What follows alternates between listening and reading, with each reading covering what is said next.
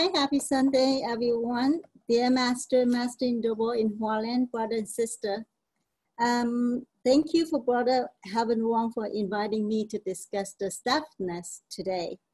Um, I would like to share a couple of brief experience for my lifetime. During the Vietnam War, when I was 17 years old, my family and I escaped from Vietnam um, by boat, safe refuge in US. Everything was completely new to me. Honestly, I felt furious and worried at the time because on top of language barrier, I had to start everything from scratch. However, I had the opportunity to continue my education where I had left off from in Vietnam. This is because America had the opportunity for those who were willing to pursue higher education. I want a better life for my family and myself. Therefore, I did my best to work various part-time jobs to support my family and our basic necessity.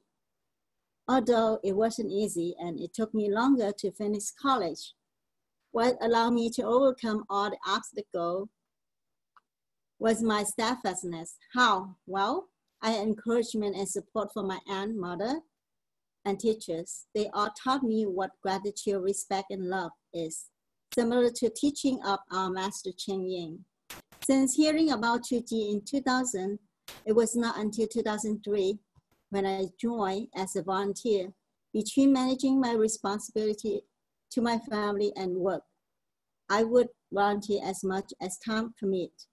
As Master always remind us, we must take care of ourselves before we can help others. With the guidance of many brothers and sisters, I follow and learn from Master's four major mission and eight charitable footprints.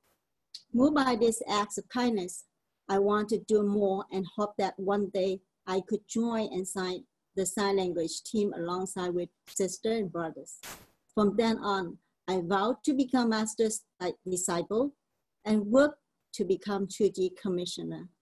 By working diligently and taking more responsibility, I achieved becoming commissioner in 2008. So to conclude, we can all practice selflessness as part of our life by holding a mindfulness and a positive perspective in certain situations.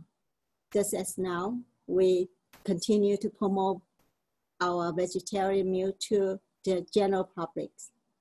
As long as we continue to work hard and spread kindness, we can achieve our goals. Thank you.